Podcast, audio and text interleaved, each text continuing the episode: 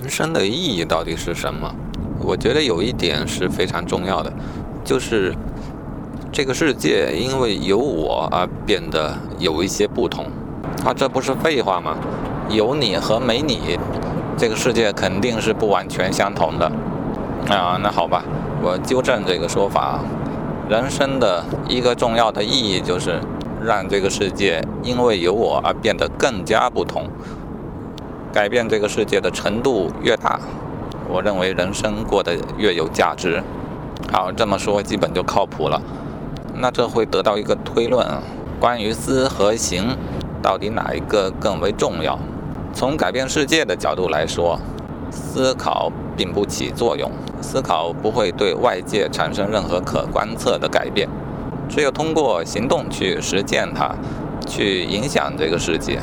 世界才会因此而变得有点不同。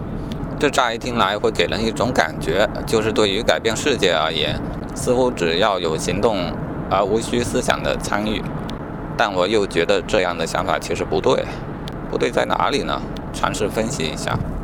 有行动就会改变世界，这固然不错，但是我们所追求的是更大程度的改变世界。咱们把事情往简单里想啊。可以想一想，怎样的行动能够给世界带来怎样的改变？吃饭睡觉能改变世界世界吗？也是可以的，只是影响力非常的有限。或许你会说，哪怕蝴蝶扑扇一下翅膀，也有可能导致一场飓风。好吧，是有这样的情况，但是这种情况是不可预计的。不可预计的事情就不能定出计划和步骤去实施它。那它就没有讨论的价值，不是吗？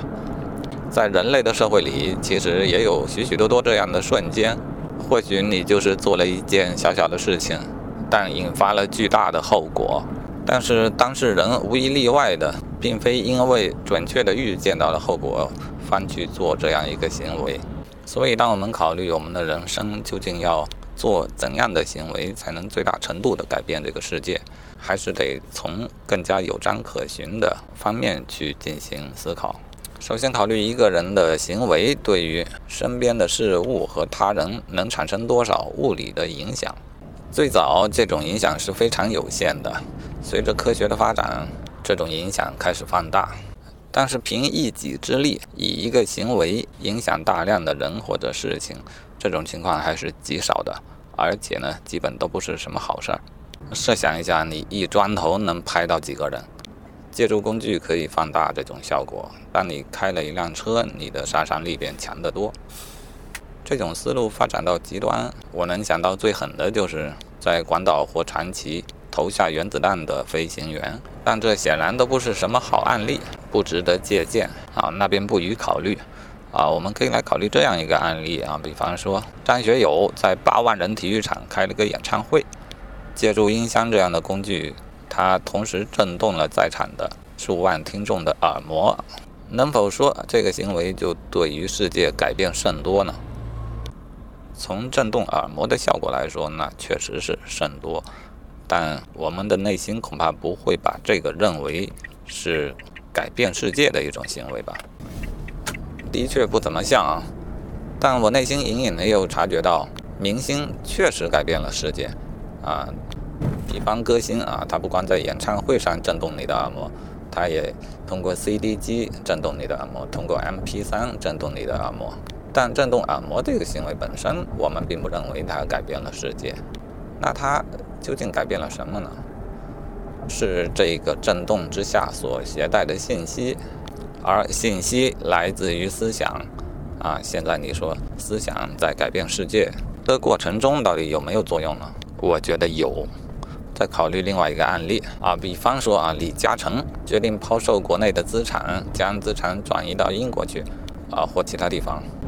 这个行为当然对世界改变良多，但这个过程是如何发生的呢？是他个人一己之力的行动就能带来的改变吗？啊，当然并非如此啊，他是通过公司的形式，比方说公司吧。